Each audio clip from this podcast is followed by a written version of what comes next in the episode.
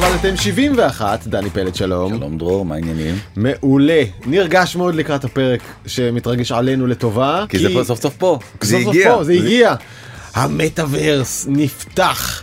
וגם אתם יכולים להיכנס, כוכבית, כוכבית, כוכבית, תכף נדבר על זה, יש הרבה כוכביות בעסק הזה. נדבר גם על אחת הבועות הכי תוססות ודרמטיות בוול סטריט, שאני רוצה להגיד מתפוצצת. אפשר להגיד, מתפוצצת. יוצא ממנה אוויר, בוא נסכים. לא יודע אם מתפוצצת. ויש לו ריח לא משהו לאוויר כן, הזה, יוצא ריח של הפסדים ופסים אדומים וקווים ספאקים אנחנו אדומים. מדברים, רק צריך להגיד אה, מה. ספקים כמובן. ואוקיי, זה סיפור מדהים על איך גם אתם יכולים להפוך להיות חברת סלולר מהבית ולהרוויח כסף מחר, היום. נכון? אנשים כבר עושים את זה בארץ. עושים את זה גם בארץ, כן. הם נהיים חברת סלולר. אבל מה, במה נתחיל? במטאוורס? לא, אני רוצה קודם לשאול אותך איך אתה מסתדר, איך- איך- איך ההורות. תקשיב, א', אתה מתייחס כמובן לבתי השלישית שנולדה לפני נכון. שבוע וחצי, נורא בא להתלונן לך. כן, להתלונן לעולם. אממה, אני יודע שיש סיכוי שגם בת זוגי מקשיבה, ואם היא תשמע אותי מתלונן, היא מקצרת אותי בשני ראשים. כן. ואין לי כרגע לתרום. קשוח. זה קשוח, תקשיב, א' זה קשוח, ב' אני פתאום קלטתי איך אני מעלה הילוך בפרודוקטיביות, אני בהילוך חמישי, overdrive, כן. כל הזמן. עובד, עובד, עובד, עובד, עובד, עובד, עובד, כל הזמן. כאילו אין שנייה שאני לא עושה כלום. אתה מרגיש מה זה להיות אישה פתאום. בול בול מה זה להיות כאילו סתם אמא עובדת כן. עכשיו אולי הגעתי לדרגה. אוקיי כן. היי, אז שערי הגיהנום גיהנום נפתחו ואנחנו ה- לא מדברים על הילדה שלי כן, אלא זו- על מטאוורס. זאת קצת האנלוגיה והם באמת פרסמו תמונה של אה, אבטאר מהממת פותחת את הכניסה לתוך עולם מופלא של הם זה אה, מטא פייסבוק. פייסבוק כן. נכון. דרך אגב חשבתי על זה עוצר שנייה כן, סוגריים כן אולי בעצם הרי דיברנו על סופר אפ שבוע שעבר וזה שהם ייצגו את הכל כמטא אתה לא חושב שב-2022 תצא אפליקציית מטא שהכל יהיה בתוכה זה לא הדבר הגיוני שדווקא הם יהיו הסופר אפ הראשון מעניין אני לא בטוח. גם אני לא בטוח אני לא בטוח. חשבתי פתאום שאולי בעצם המיתוג מטא זה כבר כמו שיש אתה יודע הכנה לסופר אפ כאילו כן. אז הם כבר מתכוננים לקראת ה... אין ספק שהם שוקלים את זה אבל אל תשכח שיש הרבה אנשים שעדיין רוצים מאוד להיות מחוברים לרשת הספציפית הזו זה נחלק לפי גיאוגרפיות גילאים תרבויות לא יא. כולם ירצו אבל אוקיי. מחשבה אה, טוב בקיצור חזרה רגע בוא לפייסבוק נזכיר, בוא מטא נזכיר, פייסבוק הולכת לכיוון שכבר הרבה חברות אחרות הולכות אליו וזה להפוך את הרשת החברתית לעולם ממש שרואים אותו עולם תלת מימד שאתה מסתובב בתוכו עם האבטר עם הדמות שלך ואתה רואה אנשים אחרים ואתה חווה חוויות אתה עושה פגישות עבודה אתה רואה הופעות עושה קניות דיברנו על זה והנה ביום שישי האחרון נפתח השער. נכון אפשר עכשיו להיכנס לתוך עולם שכולו טוב אבל, אבל? יש קצת תנאים. אוקיי מה צריך? דבר ראשון אתה צריך דרכון של קנדה או של ארצות הברית. אוי.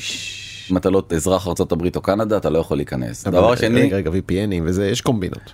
יש קומבינה. לזה יש קומבינות. כן. אוקיי. דבר שני אתה צריך אה, משקפי אה, VR. זאת אומרת כרגע זה אך ורק ל-VR לא סתם VR אוקולוס 2. אוקולוס קווסט 2. אוקיי. וזה VR מאוד מאוד ספציפי שכמובן שייך במקרה לפייסבוק. די.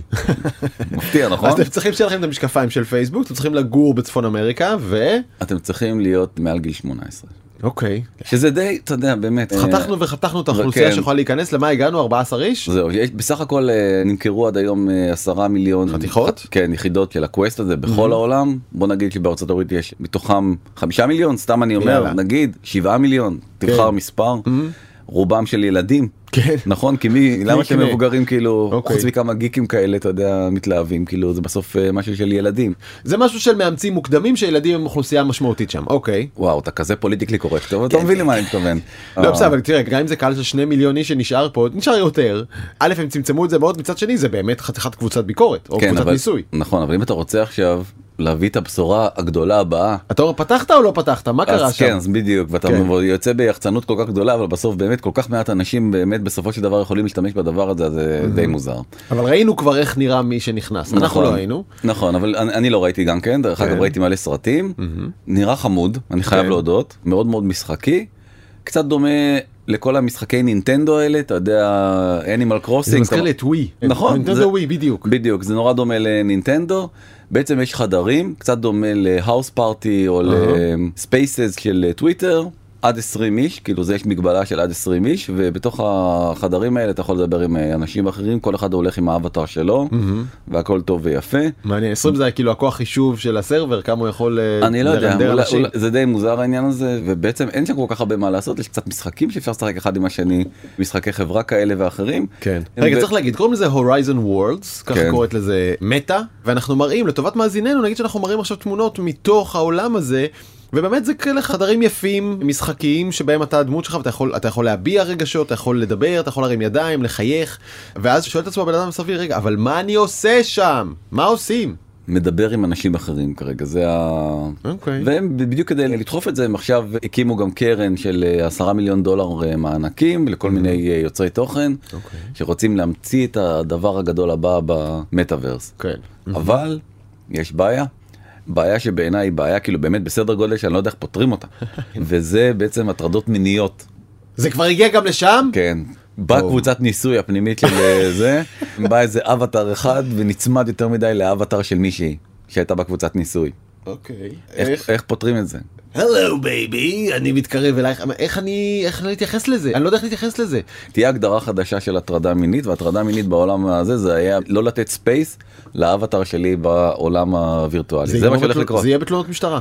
הוא לא נתן לי space בחדר הוא נצמד אליי. user אחד ניסה למשש אבטר של יוזרית אחרת כי יש ידיים עם הג'ויסטיקים אוי ואבוי. אבל הוא לא באמת מישש אותה אתה יודע. אה, זה הלא באמת שלך. לא יודע אני כן מקבל שרמת ההזדהות האישית שלי עם האבטר שלי תלויה נורא גם כן בתרבות ובגיל. ובמידה מסוימת אני שמח שאולי בגילנו אנחנו מספיק אישיות יציבה כדי שהאבטר שלי הוא נפרד ממני ואם מישהו מטריד את האבטר שלי אני מניח שלך ולי זה לא כזה יפריע. אבל אני מבין ילדה בת 13 שהיא מזדהה לחלוטין עם האבטר שלה זה היא. ואם מישהו נצמד אליה בעולם הזה זה מטריד אותה כמעט כאילו מישהו עשה את זה פיזית. אני חייב להגיד לך שאני לא מאמין שאנחנו מנהלים את השיחה הזאתי אבל זה הולך להיות את זמננו אבל בעוד שלוש שנים זה יהיה שיחה לגמרי. אבל זאת תהיה שיחה לגמרי אין לי בכלל. צל של ספק. תשמע, פייסבוק- לפני עשר שנים דני, או עשרים שנה, אם היית אומר, הוא הטריד אותי בצ'אט. אנשים אמרו גם כן, מה זאת אומרת בצ'אט? זה, איפה זה קורה? זה וירטואלי? אז זה לא אמיתי? הוא לא באמת לגע בך? מה את רוצה? היום זה הטרדה לגמרי. אותו דבר. אתה צודק במאה אחוז אני רק אומר זה- לשם זה הולך וזאת בעיה באמת בסדר גודל אחר כן. אני אפילו לא יודע איך מתחילים לפתור אותה. איזה מזל שיש את פייסבוק, שכבר מנוסה בלהתמודד עם בעיות שיוצרים שלושה מיליארד איש שתקועים באותו מקום. עכשיו קבל את הדבר הבא פייסבוק לוקחת את הצוות שטיפל בהטרדות ובכל מיני אה, תוכן אה, רעיל בפיד שלנו הרגיל בפייסבוק בפייסבוק? הרגיל ומעבירה אותו עכשיו לתוך ה-AR/VR כי שם היא כבר פשוט פתרה את כל הבעיות אין יותר עבודה הצוות עשה את שלו הוא יכול Our work להתקדם here is done. בדיוק סוס מנצח, לא מחליפים. הוא יכול להתקדם לדבר הבא. מדהים. אז כן. הצוות הזה אחרי ההצלחה הפנומנלית שלו בלנקש את כל הבעיות והעשבים השוטים בפייסבוק, עובר לעבוד כן. ב-VR. חברים, שילחו את בנותיכם ל-VR, הכל יהיה בסדר. נכון. לא לדאוג. הצוות של פייסבוק שם. אומייגוד. כן. אני לא יודע אבל מי צריך לרחם. אולי צריך לרחם בכלל אנשי ה-VR, כי אולי אנשי הפיד הרגיל של פייסבוק יקבלו אנשים חדשים שכן יש להם מוטיבציה לטפל בבעיות באופן דרמטי. בקיצור ויש כבר מנצח אחד די ברור אחרי שדיברנו על כל ההגבלה הזאת ובאמת באותו שבוע ממש רובלוקס שדיברנו עליה מלא ועל איזה זה רשת שאנחנו מאוד מאוד מאוד תזכיר, אוהבים תזכיר רגע מה היא עושה.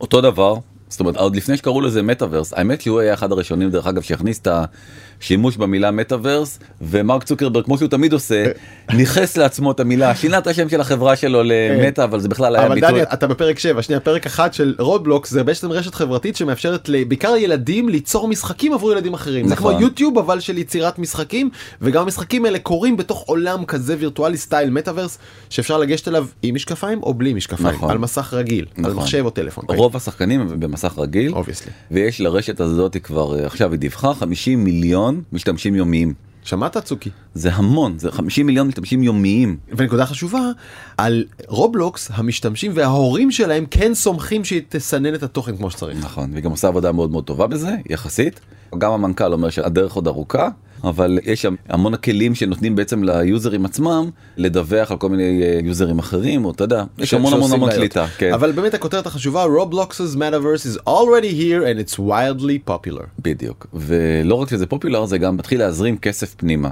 כי בסוף אם יש לך כבר איזה אבטר אין כסף לרובלוקס. נכון לעולם הזה בכלל של המטאוורס אם יש לך כבר אבטר חינני אתה בטח רוצה שגם יתלבש יפה נכון ברור. אז מה יותר הגיוני מללכת להיכנס לחנות של פולו בתוך המטאוורס ולקנות בגדים של רלף לורן. שקיימת. זה דבר. קיים. אז החל מהשבוע נפתחה חנות לקראת עונת הסקי הממשמשת ובאה. כי יש הרי הרבה שלג במטאוורס כמו שאתה יודע, קר במטאוורס. קפוא במטאוורס ושם בעצם אתה יכול לבחור לעצמך איזה בגדים שאתה רוצה של רלף לורן הם עושים את זה בצורה מאוד יפה או שאתה יכול לקנות בין דולר לשלושה דולר בגדים זיל וירטואליים, הזול. ממש זיל הזול. וגם יש כל מיני דרופים כאלה קצת כמו בפורטנייט ובפאבג'י אתה לא מכיר אבל כאילו יש drop אני לא מכיר. פורטנייט כן. כן מכיר כן, ואז כן. אתה יכול בעצם אה, לפתוח איזשהו loot box אחת לכמה זמן ובתוך ה loot box הזה למצוא פריט מאוד מאוד נדיר בחינם זה חלק מהקידום שהם עושים לחנות הם לוקחים כל מיני אלמנטים מתוך תחום המשחקים. זה היה סינית אה, מדוברת נכון לא, מה שאמרתי? בוא נהפוך אותה לעברית, אוקיי. כשהשחקן שלך רץ בתוך העולם ויורה בשחקנים אחרים וכולי, יש על הדרך קופסאות כאלה שבתוכם בדרך כלל יש נגיד כלי נשק או כל מיני דברים שאתה רוצה לתפוס ולהשתמש בהם במשחק, פתאום אתה יכול למצוא שם כובע ממותג של פולו ראלף לורן. נכון בתוך החנות אבל כן זה בדיוק העיקרון כן. וזה טרנד שהם בסך הכל מצטרפים אליו כבר. יש בעצם Nike Town קוראים לזה Nikeland בתוך רובלוקס שזה פארק שעשועים ענק ממש עם מלא משחקים ועם אה, מלא אפשרויות גם כן לקנות בגדים והנעלה. דור רגע, חדש יש עוד אנשים שאולי לא נפל להם האסימון, כן. אני רוצה להגיד את זה עוד פעם, אתם קונים בכסף אמיתי, שהמרתם אותו לכסף משחק, בגדים והנעלה דיגיטליים, פיקסלים, לדמות שלכם, ועושים את זה במיליונים, אוקיי? נכון. אגב, היה בפצ'ה קוצ'ה האחרון בחור מקסים בשם דודי כהן, שמעצב קולקציות מעצבים היסטריות, דיגיטליות, וירטואליות לגמרי, וזה יפהפה, אוקיי. והשוק הזה הולך להיות שוק עצום. דוח אה, די חדש של מורגן סטנלי שיצא בנובמבר אומר שהערכה שהשוק הזה יגיע ל-56 מיליארד עד 2030 56 מיליארד, דולר. כן. כאילו זה המקום שאתה רוצה להיות בו, אם אתה מעצב, נכון? או לגמרי. מותג, או אתה חייב להיות שם. זה כמו הזה. שאתה קונה בגדים לבובת ברבי של הבת שלך נכון? זה יותר הגיוני מלקנות לבובת ברבי. יפה רק שהבובת ברבי זה אתה זה מה שאני בא להגיד הבנת? I'm a Barbie girl. אוקיי. בדיוק. ואני דווקא רוצה להתייחס חזרה אה, לדור שלנו וביל גייטס במכתב קורע לב עכשיו אני לא ציני אוקיי. סיפר על השנה הכי קשה בחיים שלו הוא התגרש והוא היה בבית וכל העולם חתך אותו. כן והילדים אה, הוא כתב כאילו הילדים עזבו את הקן ממש כאילו ציטט את אה, אריק איינשטיין במונולוג והוא כאילו עכשיו נשאר לבד בבית. כתב שעולמי הפרטי שלי מעולם לא הרגיש קטן יותר מאשר במהלך 12 החודשים האחרונים זה כאילו הציטוט המדויק של מה שהוא כתב. רגע, אני חושב עכשיו על ביל גייטס מסתובב באחוזה של 9,000 מיליון ביליון קילומטר רבוע, והוא לבד עם החלוק סטן שלו. עד שם זרמתי איתך בחלוק קצת הפכת את זה עוד פעם למשהו סליזי. סוודרים, יש לו סוודרים, הוא הולך כן. מלא סוודרים. אבל הוא גם מתייחס לעניין הזה של המטאוורס כמובן כי דרך אגב גם למייקרוסופט צריך לומר יש להם את מיינקראפט שהוא עם פוטנציאל אדיר להפוך למטאוורס הבא או לאחד מעולמות המטאוורס. אולי אחד המשחקים הכי פופולריים בארץ, אולי הכי. אני חושב שכן ש- אוקיי. בקבוצת גיל מסוימת הוא הכי פופולרי בעולם. והוא אומר משהו שאני מאוד מתחבר אליו הוא אומר שהוא צופה שבתוך שנתיים עד שלוש רוב הפגישות הווירטואליות יעברו מה grid הזה של הריבועים כמו שאנחנו מכירים אותו בזום של זום? אל מטאוורס שזה בעצם מרחב תלת ממדים אבטארים דיגיטליים זה ציטוט של אה, ביל גייטס ומה הוא מתכוון. תחשוב שאנחנו ננהל שיחה רק שבמקום שזה יהיה איזה מין ריבועים כאלה אנחנו פשוט נשב באיזשהו בר או באיזשהו בית קפה. או אולי אפילו על חוף הים, נבחר לעצמנו איזה setup מתאים לנו לקיים את הדיון הזה, וניפגש שם.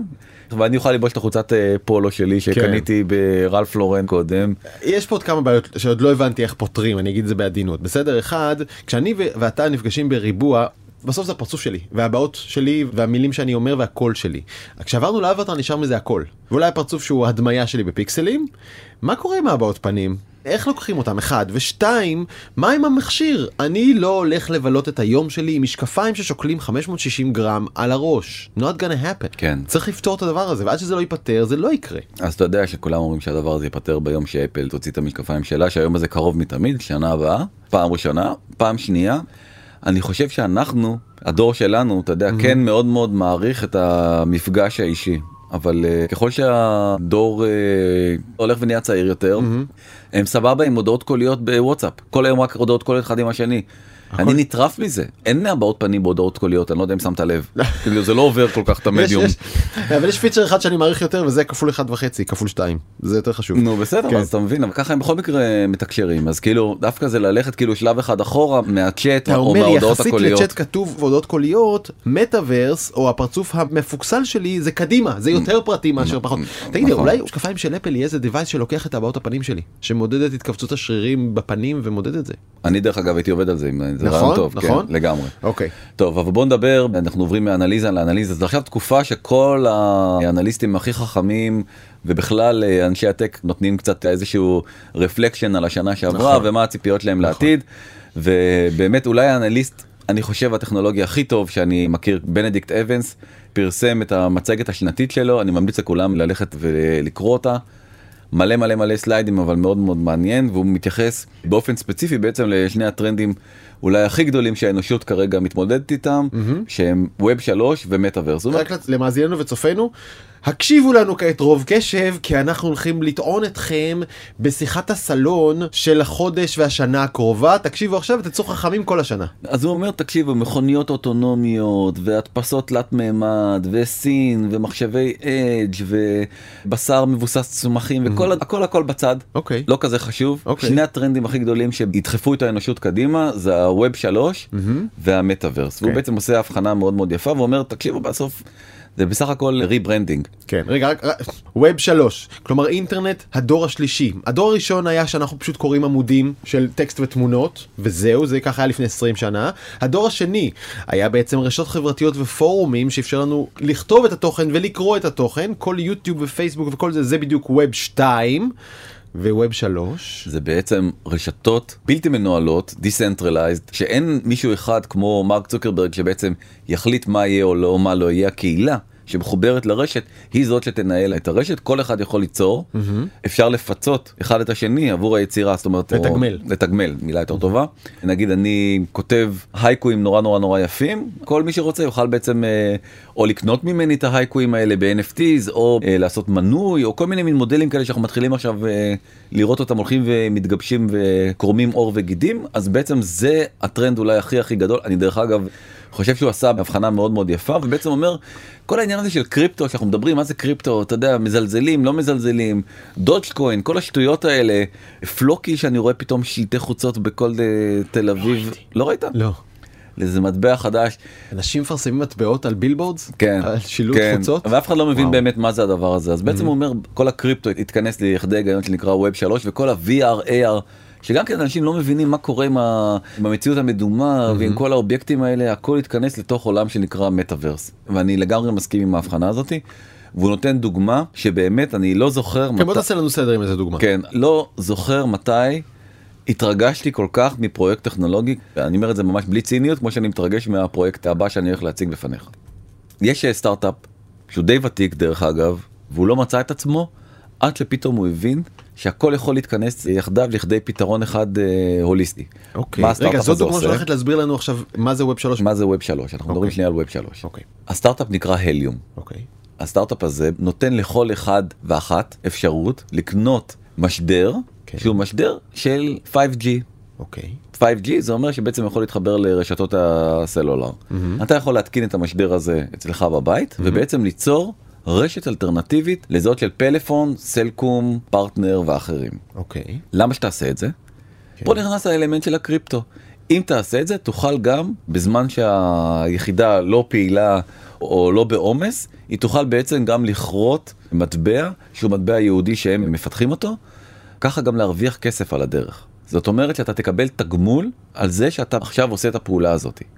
הדבר הזה פשוט הולך ומתפוצץ מתפוצץ בכל ה... אה, אה, אני אחזור על זה ברשותך אתה קונה מכשיר שנמצא כנראה ליד החלון כן הוא מחובר לחשמל ולאינטרנט וזה מין מחשב כזה. מה נכון. שהמחשב הזה עושה זה שני דברים אחד הוא תא סלולרי מיקרו תא סלולרי כל מי שעובר ליד התא שלך יכול לקבל חיבור 5G לטלפון שלו נכון. בלי שאתה אתה לא סלקו ולא פרטנר ולא כלום פשוט תחבר דרכך לאינטרנט במהירות. כן? נכון. ובזמן שאף אחד לא עובר לידך או אם יש משאבי מעבד פנויים כי אין המון טלפונים כרגע שמעמיסים אותך אז אותו מכשיר בינתיים קורא לך מלשון קריאה מטבעות קריפטו ומעשיר את הארנק שלך בעוד מטבעות חדשים. נכון זה עולה אוקיי. אלף דולר חד אוקיי. פעמי ה setup הזה שכל אחד עם קצת ידע טכני יכול להרכיב אותו ולחבר אותו לרשת האינטרנט והדבר הזה בעצם המטבע הזה שיוצר כבר ייצר כלכלה של שלושה מיליארד דולר. וואו. מטורף. רגע, אנשים אשכרה עוברים ברחוב עם הטלפון 5G שלהם ופאק פתאום הם עוברים לתא סלולרי עצמאי לגמרי שלא שייך לאף רשת. כן. הטלפון מאפשר את זה? הטלפון אם מה- לא חסמת. בדיוק אתה צריך כאילו לתת כן. את האופציה הזאת. אוקיי. מה שעוד יותר מדהים זה שבעצם עשיתי זום אין לראות האם יש בישראל האם יש אנשים שעושים את זה בישראל? מלא מלא. זה ממש אה, מדהים. אז ככה מצאנו קינים של אנשים שאשכרה משתמשים בדבר הזה כמובן בנתניה יש לא מעט בתל אביב יש לא מעט באשדוד יש קהילה עיקשת של אנשים שכבר מחוברים להיליום יש שם איזה עשרה תאים סלולריים בפרדס חנה כרכור ברחוב הגליל. למישהו מכם יש תא סלולרי עצמאי פיראטי 5G שעושה לו כסף עכשיו ממש ברגע זה. אגב אתה יודע איפה יש באמת אה, זה? בלבנון. בלבנון. מפוצצת. מפוצצת. כנראה שהתשתיות הסלולריות שם לא, לא מספיק, משהו. לא מספיק טובות וזה דרך אלטרנטיבית. מדהים, בנהריה יש ארבעה תאים סלולריים. חברים, אם אתם אחד התאים הסלולריים בנהריה, אנחנו רוצים שתדברו איתנו. אבל דני, איך זה נהיה ווב שלוש הדבר הזה בסופו של דבר? זה דוגמה לאיך בעצם יוצרים רשת שהיא לא מנוהלת על ידי אף אחד. חברה. אין את ורייזון או את פרטנר שעובדים. הבנתי. כלומר, הקונספט שאתה מצביע עליו כאן הוא לאו דווקא הדרך שבה אנחנו מחליפים מידע, אלא הדרך שבה אפשר לבנות רשתות באופן מבוזר. אנחנו לא תחת חסות של אף חברה נכון. מסחרית, אני לבד חלק מהרשת, ואתה חלק מהרשת, ואפשר לעבור בינינו. והרציונל הוא כלכלי והוא מתבסס על תשתיות קריפטו שבעצם או בלוקצ'יין אתה יודע בסוף. זה הבשורה הגדולה ביותר שה Web 3 מביא איתו שהכל יהיה מבוסס בסופו של דבר על בלוקצ'יין. יש איזושהי אינטגרציה בין איזשהו ש- ש- קשר בין כן, העולמות שאלת האלה. אותי מה הקשר בין אה, ווב 3 לבין מטאוורס אז NFT והדוגמה של רלף לורנס זו דוגמה מעולה לאינטגרציה הזאת כי אתה קונה בקריפטו איזשהו פריט לבוש מסוים שהוא רק שייך לך אף אחד אחר לא יכול לקחת אותו ממך. והוא נמצא בתוך המטאוורס אז זאת אומרת תהיה איזושהי גם אינטגרציה בין אה, שני הטרנדים הגדולים ביותר כאילו שנכונים לנו. יש לי מלא מה להגיד על זה עוד מלא מלא מלא אם אבל אתם קצת מרגישים אה, צפים בחלל, אנחנו נדבר על Web 3 ועל מטאוורס. אני צופה לא מעט ב-2022, בטח נכון. איזה פעם פעמיים. נכון 300. כן. ומי עומד מאחורי היופי הזה מי עומד? בחור שקוראים לו שון פנינג אם השם הזה מצלצל לך מוכר אז ברור, זה לא גיב- סתם גיבור נעוריי. הוא הבן אדם בעצם שחרב או הציל אני לא או יודע המציא. או המציא מחדש את תעשיית המוזיקה הוא בעצם המציא את נאפסטר. תחשוב איש אחד גם המציא את נאפסטר וגם המציא את הליום. והיה שותף בעוד כמה דברים נכון. בדרך אבל הבן אדם הזה המוח שלו פשוט עובד בצורה של disruption הוא רואה משהו עובד ואומר איך אני דוחף פה טריז זה ומפרק וואו, את זה מההתחלה זה זה וואו. וואו. זה באמת, רגע לי- מי שלא זוכר נאפסטר חברים לפני יותר מ-20 שנה הייתה תוכנה קטנה שאנחנו מורידים למחשב ומאפשרת לנו לשתף אחד את השני בשירים וסרטים. זה היה האם אימא של הפיראטי ואלוהים יודע כמה אני שדדתי משם שירים אה, מוזיקה גם אתה אני מי לא כאילו ברור, אבל לא, הורדנו היית- לא, אלבומים הייתה- שלמים. לא הייתה This- דרך אחרת. דרך אגב, אני חושב שהאדם לא רוצה להיות פיראט. לא. האדם רוצה שירות מעולה בכמה שפחות כסף. אבל רגע ללא נאפסטר לא הייתה היום אפל מיוזיק ולא היה נכון. ספוטיפיי. זה בדיוק מה שרציתי להגיד, שבעצם בגלל שיש היום אפל מיוזיק וספוטיפיי, אין לאף אחד שום צורך להיות פיראט יותר. נכון. תראה הם הצליחו ארגוני זכויות היוצרים ובצדק להפוך את הפיראטיות למסובכת יותר צריך יותר להתאמץ קצת ומצד שני השירותים בתשלום הרבה יותר קלים ונוחים. אז בכיף קחו 20 שקל תנו לי את כל המוזיקה בעולם למה לא? אז שון פנינג את נאפסטר יזם לפני 20 ומשהו שנה והיא נסגרה לו על ידי ארגוני זכויות יוצרים ובצדק. אבל היום הוא בעצם מדסרפט משבש את עולם התקשורת הסלולרית ומאפשר לכל אחד לקנות משדר ולהיות חברה סלולרית בפני עצמו וגם להרוויח כסף. כן, ועכשיו אני גם מתייחס לנקודה הזאת ששאלת האם אפשר לעבור, אז דיש נטוורק, שזה בעצם רשת לוויין קצת כמו יס של ארצות הברית, הרי הבעיה בלוויין זה שזה חד כיווני, נכון? זאת אומרת, אתה יכול לראות את התוכן, והם הבינו שהם חייבים להיכנס כדי להיות סל שירותים מלא, להיות גם חברת סלולר. ובמקום לפרוס תשתיות של 5G, דיש הגדולה באה להליום ואומרת בוא נשתף פעולה. איפה שיש תאים שלכם, נעבוד ביחד איתכם, ואיפה שאין תאים שלכם אנחנו נשים תאים, וככה בעצם נרשת את כל וואלה. ארצות הברית. מאוד מאוד מאוד מאוד מעניין, ודרך אגב אני חייב גם לפרגן לאחת הקבוצות אולי הכי מעניינות שיש בפייסבוק, עליית המכונות.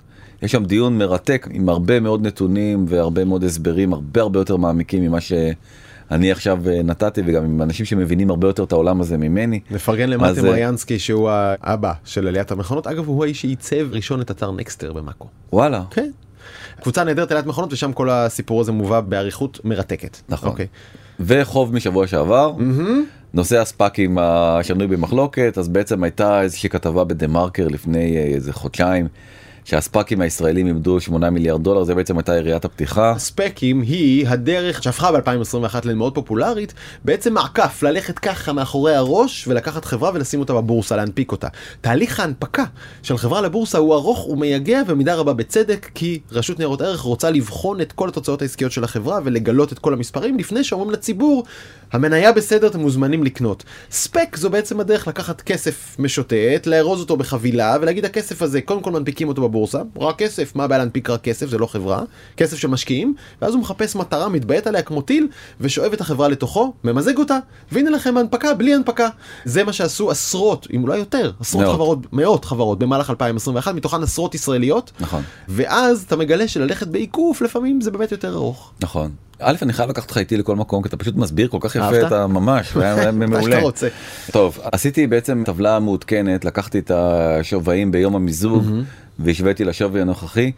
כל החברות הישראליות באדום. מלא חברות ישראליות כמו איירון סורס וטאבולה וואלנס וסלברייט ואינוביז וזה וזה הנפיקו באותו אופן בלי ללכת ממש לבורסה אלא פשוט להתמזג עם כסף משקיעים שכבר הונפק זה ה SPAC ואז מתברר שמי שעשה את הדרך הזאת ולא עבר את התהליך המפרך של הנפקה אמיתית הפסיד המון. הפסיד המון כסף המון. הנה עכשיו שורת ההפסדים שוט כן, אז 4 6 אחוזים ואיירון סורס הפסידו 25 אחוזים וטאבולה 31 או, אחוזים. המניה צללה. כן, ופיוניר 33 אחוזים וואלנס 34 אחוזים וכן הלאה וכן הלאה. בסוף הרשימה, כן. ה Talkspace שבאמת נשחטה. אה, לגמרי, היא כבר בירידה של 78 אחוזים מיום ההנפקה. היא הונפקה ב-1.4 מיליארד דולר והשווי הנוכחי 309 מיליון דולר. אתם קולטים? נשאר חמישית מהכסף. זה לא נורמלי, שם גם בכלל זה סיפור קשה מאוד והאורן ורוני פרנק שהקימו את החברה כבר לא בחברה, הם לא סיפקו הסברים למה הם לא בחברה. אם אתה מסתכל עוד פעם, אתה לוקח את ישראל בתור איזשהו נייר לקמוס, אתה מבין ש... לא לעשות ספאקים. אלא אם כן אתם רוצים לאבד אה, ערך עבור המשקיעים שבעצם אה, משקיעים בתוך הספאקים האלה. מאוד מאוד מאוד מדכא מה שקורה עם העולם הזה. יש לי ויכוח איתך אני חושב שזה לא מדכא אני חושב שזה טוב אני חושב שזה בריא אני חושב שתהליך הנפקה מסורבל ומפרך שנועד להכשיר ולהלבין חברה עבור משקיעים לא להלבין לוודא שהיא אלמנט כשיר להשקעה עבור כל משקיע בעולם כולל אהבלים כמוני זה אחלה דבר. אני צריך את רשות הניירות הערך האמריקאית או ישראלית לא משנה שתבחן את החברה אני צריך את כל גילוי המסמכים וכל הדרך עוקפת הזו. תשמע זה קומבינה והנה המחיר של הקומבינה מגיע. חברות צוללות. אז יש עם זה הרבה מאוד בעיות, אנחנו נתייחס לחלק מהבעיות, אוקיי. אבל אני לא חושב שזה לחלוטין קומבינה. לא הייתי אוקיי. מגדיר את זה בתור קומבינה, אני אומר שזה בעצם דרך מעט עוקפת רגולציה, זה לא בהכרח, נכון, בסופו של דבר הרגולציה היא שומרת מאוד על המשקיעים, זה אין פה בכלל שאלה, אבל יש הרבה מאוד חברות.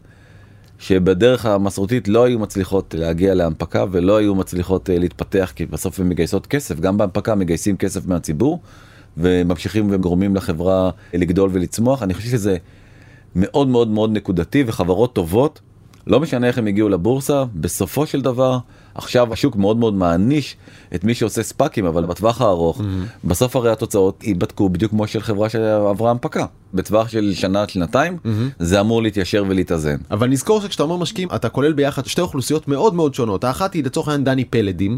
בסדר? אנשי השקעה שזה מקצועם הם משקיעים מקצועיים הם לא צריכים את הספק או לא ספק. הם יודעים להסתכל על חברה ולהבין מה היא שווה. ויש את סבא מרדכי מעפולה שהוא קונה מה שיש בבורסה והוא צריך בדיוק את ההגנה הזאת. אני מסכים יש לי עם זה הרבה מאוד בעיות ויש הרבה מאוד יתרונות לתשקיף מסודר שבאמת אה, גם אה, משקיעים אה, פרטיים שנכנסים לאתר של הבורסה בניו יורק וקוראים את התשקיף ומתעניינים ורוצים לעשות את ההחלטות בעצמם קשה להם הרבה יותר לעשות זה בספאק. בוא נסתכל עשו בבלומברג ניתוח מדהים של כל הספאקים מאז 2018 התשואה הממוצעת של אה, IPO עומדת על 61 אחוזים התשואה הממוצעת של ספאק עומדת על 11 אחוזים. זה לא נורמלי. תסביר זאת אומרת שבעצם. ב-IPO בהנפקה רגילה שהחברה הולכת לבורסה הסיכוי לתשואה עודפת היא פי שישה גבוה מאשר בספאק.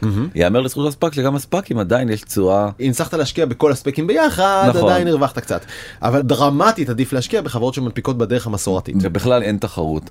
ואז אמרתי רגע אבל בוא יש לנו דוגמה מצוינת בישראל. שתי חברות שהתמזגו ואז התפצלו ובסוף אחת בחרה בדרך של ספאק והשנייה בחרה בדרך של אה, הנפקה מסודרת. טאבולה ואאוטבריין הכוונה. בוא נראה מה הם עשו והאם זה באמת תופס. אז טאבולה שבעצם הלכה לספאק התמזגה לפי שווי מאוד גבוה של 2.6 מיליארד דולר השווי הנוכחי שלה 1.8 מיליארד דולר אהה. זאת אומרת שהמשקיעים כרגע הפסידו 31 אחוזים ומה קרה באוטבריין שהלכה בהנפקה רגילה שבטח שואל את עצמך תוהה. אז היא הונפקה ב-1.2 מיליארד דולר בשווי הרבה הרבה יותר נמוך. ועדיין השווי הנוכחי שלה 788 מיליון דולר וגם היא הפסידה 34 אחוז. כלומר מה אין חוקים אה, אפשר להפסיד גם ככה וגם ככה. זה מה שאני בא להגיד אבל הנה אני מגיע אולי לנקודה הכי בעייתית שהיא אינהרנטית בתוך הספאק. ספאק יש איזושהי חברה שאתה קונה את המניות שלה היא נסחרת בתור איזשהו גוף קיים שעוד לא יודעים מה ימוזג לתוכו ואפשר לקנות את המניות שלה ענן כסף מרחף שמחפש בדיוק. על מה להתפוצץ. ביום ההנפקה או קרוב ליום ההנפקה כשהחברה שמתמזגת לתוך הספאק הזהות שלה ידועה ומה שהיא עושה ידוע ואז המשקיעים הקיימים בתוך הספאק צריכים להחליט האם הם נשארים או האם הם עוזבים. אגב עזיבה זה עוד לפני ההנפקה או עזיבה זה כבר אחרי ההנפקה למכור את המניות למישהו אחר דרך הבורסה? לא העזיבה היא לפני ההנפקה mm-hmm. זה עדיין דרך הבורסה כי בעצם החברת בלנק צ'ק הזאת היא בבורסה. היא כבר בבורסה. ואז קורה משהו מאוד מאוד דרמטי בחודשים האחרונים. כמעט בכל המקרים של הספאקים המשקיעים שכבר השקיעו בספאקים לא מאמינים יותר במודל הזה שנקרא ספאק ועוזבים טרם ההנפקה כי הם יודעים שהם יפסידו המון כסף. ביום למחרת. לא יאמן. ואז... אגב יש מצב שזה כבר סתם ה black magic הקללה שרובצת על הספאקים כמו שראינו זה כבר לא קשור איזה חברה קונים אנחנו יודעים שהולכים להפסיד כי ככה זה. זה אולי חברה טובה. נכון אבל זה בעיה אינהרנטית בדבר הזה שנקרא ספאק ודיברנו שבוע שעבר על גראב שהיה באמת אה, ספאק ענק. ויום למחרת... גראב זה ה mega app, האפליקציית חובקת כל שיש בה הכל מוניות, כרטיסים, טיסות, מלונות, טטטה, קניות, אז גם היא הונפקה כספאק. וירדה ב-21% יום למחרת ההנפקה. דווקא בעצם אני חושב שזה אולי ראוי לציון מי שבעצם אה, ניהל את הספאק בחוץ שקוראים לו קריס קונפורטי mm-hmm. הוא אמר. אנחנו חושבים שגראב זה חברה מצוינת ואנחנו שלוש שנים לא, לא. נמכור מניה אחת של גראב. מה הם באים אה, להגיד הם באים בדיוק לפתור את העניין הזה שעכשיו דיברנו עליו שמשקיעים באים וזורקים את המניות שלהם כדי לעשות רווחים מהירים זה גם מה שקרה בגראב mm-hmm. המניה קפצה ואז בום צללה כי כולם בעצם מבינים כאילו מה קורה בספאק שכולם מהר אה, זורקים ועושים dumping אה, למניות שלהם כדי לצאת ברווח. ואז בא משקיע גדול כזה ואומר אתם יודעים מה אני כל כך מאמין בהנפקה שלנו שאני מתחייב לא למכור שלוש שנים לא מוכר יקרה מה שיקרה נכון ואז זה חוזר חזרה להיות כלי קצת כמו IPO ולראות מה קורה עם הסיפור הזה. ויש עוד בעיה נוספת מאוד מאוד מאוד קשה, שבעצם הגופים עם הכסף הגדול, המוסדיים, בעיקר האמריקאים, אני מדבר על מורגן סטנלי וגולדמן סאקס. בנקי השקעה, קרנות כן, ביטוח, קרנות פנסיה כאלה. בדיוק, הן מקבלות הקצאה בחברה לפני ההנפקה, קוראים לזה PIPE, כאילו שזה private investment in public equity, ככה זה כלי שהוא כלי מאוד מאוד דרמטי בתוך הדבר הזה שנקרא ספאק. זה גם קצת קומבינה לא? יפה כי הם מקבלים הנחה ביחס למחיר ואז בעצם באות כל החברות הגדולות האלה וגם כן בלומברג עשו ניתוח מדהים וכולן בלי יוצא מן הכלל ממש אחת אחת מפסידות כסף בפייפים האלה. ב PIPE של הספאק. של הספאק. כלומר רגע רגע. אפילו שהם מקבלים את ההנחות כן. הם עדיין מפסידים כאילו לא בכל המקרים אבל ברוב המקרים הרבה מאוד כסף בפייפים האלה ואז צריך עכשיו מנהל השקעות שלוקח כסף של הציבור ומבקשים ממנו אומרים בואו יש כאן אה, ספאק מעולה הנה גראב חברה נהדרת super app הכי גדולה בדרום מזרח אסיה בוא תשקיע אבל הוא רואה את הסטטיסטיקה של כל הפייפים הקודמים שהוא עשה mm-hmm. ומבין שהוא מפסיד כל הזמן מלא מלא מלא כסף כן. לא רוצה לעשות את זה. מה שמחזיר אותנו שוב לנקודה הראשונית אם אתה מאמין בעצמך ובחברה שלך שהיא טובה אז לך לסיירת מטכ"ל תעבור את הטירונות המפרכת יהרגו אותך בבוץ ובגדרות ובטיפוסים ובלילה אבל בסוף נכון אתה מוכיח שאתה כשיר להיות חברה נסחרת בבורסה וזה לא כזה טריוויאלי. כן והנקודה האחרונה. מוניטין קוראים לה. דונלד טראמפ. בדיוק מוניטין מסתבר כן. וגם כן עוד uh, נתון מדהים שבלומברג מצאו שיש קורלציה מדהימה בין אנשים שהולכים ועושים הנפקה של uh, ספאקים. לבין בעלים של חברות אלכוהול או מחוברים למותגי אלכוהול. איך, מה, איך, מה יכול להיות הקשר? למה שזה קשור? זה לא קשור זה, זה לא קשור אבל זה, מסתבר שזה קשור אז מסתבר שאנשים שפשוט מחפשים לעשות כסף מהיר הם גם אוהבים מאוד ספאקים והם גם מאוד אוהבים חברות אלכוהול. מדהים. וברשימה הזאת אנחנו מוצאים כמובן את דונלד טראמפ וג'יי זי. שקיל אוניל. כן, וסמי אגר ועוד כל מיני כאלה. ואחרים. ואם כבר מדברים על דונלד טראמפ אז השבוע דונלד טראמפ עם הספאק המוזר מאוד שלו סיפר שיש לו דווקא משקיע PIPE ענק. אני מת על הסיפור הזה. של מיליארד דולר ואז אמרו לו מי זה? אמר אני לא יכול לגלות. דונלד טראמפ רק שנזכיר בונה רשת חברתית חדשה בשם truth נכון כן. שאמורה להתחרות בפייסבוק וטוויטר וכל אלה והוא מגייס עליה מיליארד דולר דרך ספאק דרך ספאק הספאק יקרה הוכרז כן והבשורה החדשה שלו זה שכבר יש לו משקיע פרטי. שכבר מתחייב להזרים מיליארד דולר טרום הספאק באותו כלי של PIPE שדיברנו עליו קודם ולדעתי כאילו החלק הטרגי הוא שיש המון המון המון המון ספאקים שמחכים לנו במהלך 2022 המון. שיא כל הספאקים הולך לקרות בסביבות ינואר. צריך להסביר כאן עניין טכני כשמשקיע מארגן כסף לספאק אז הוא משכנע משקיעים שיש ביכולתו לבחור חברה בעתיד טובה להשקיע בה משכנע משקיעים תנו לי את הכסף שלכם נעשה פה שק כסף יפה נקפיק אותו בבורסה ונמצא חברה להשקעה אבל יש על זה פתיל פצצת זמן קטנה בעוד שנתיים בדרך כלל שנתיים אתה כן. לא מוצא חברה הדבר הזה מתפרק מאליו ואז הנה כבר דוגמה לאחד משלל ניגודי האינטרסים שמקלקלים את המודל של ספאק. כי האיש או המארגן שארגן את הכסף של המשקיעים לא רוצה להיפרד מהכסף הזה נכון? הוא רוצה להנפיק אותו ולמצוא את החברה ואם בתוך שנתיים הוא לא יצליח הוא חייב להיפרד. וככל שהשעון מתקתק ורץ קדימה הוא מתחיל להתפשר על איכות החברה שהוא הולך להתמזג איתה. ואנחנו כבר רואים את הספקים הקיימים שיש להם אורך חיים של שנתיים שבעוד שנה רובו הולך להיגמר. ואז הם הולכים לרוץ עכשיו על החברות תקשיב הולכים להנפיק פה קיוסקים. הולכים להנפיק חנויות נעליים ברחוב חלוץ בחיפה. הכל יקרה נכון? אין ברירה. ואתה יכול לראות וזה אולי הסלייד הכי מדכא בתוך כל המצגת הזאתי ש-97% מהספאקים המחיר של המניה שלהם טרם המיזוג הוא מתחת למחיר ההנפקה. זאת אומרת המודל הזה כרגע לא עובד נקודה אין פה בכלל דרך אחרת להציג את ושוב זה. ושוב אני אומר בעיניי זו בשורה טובה. וג'ורג' קרלין אני חושב תמצת את זה בצורה מצוינת ואמר תחשבו עד כמה טיפש האדם הממוצע ואז תבינו שחצי מהאנשים יותר טיפשים ממנו. לג'ורג' קרלין מותר להתנשא על אנשים אני מקבל את זה לגמרי. כן. עד כאן בזמן שעבדתם נספר שאפשר להקשיב לנו בספוטיפיי ובאפל פודקאסט ובשידורי קשת ברביעי אחרי מבזק חצות כן. ובמאקו TV ובנקסטר וב-N12 איפה שאתם רוצים אנחנו נמצאים אפשר גם לדבר איתנו בוואטסאפ. 03 7676 012 אפשר גם לדבר איתנו במייל בזמן את קשת מינוס טבעי דוט קום אנחנו נגיד תודה לעורכת אה, אפרת מירון למפיקות נטע ספילמן ולי פיין. ותודה רבה לחברים בנקסטר. זוהר צלח ניצן כרמלי ודנה גוטרזון. עכשיו דני פלד תודה רבה. תודה רבה לך פה.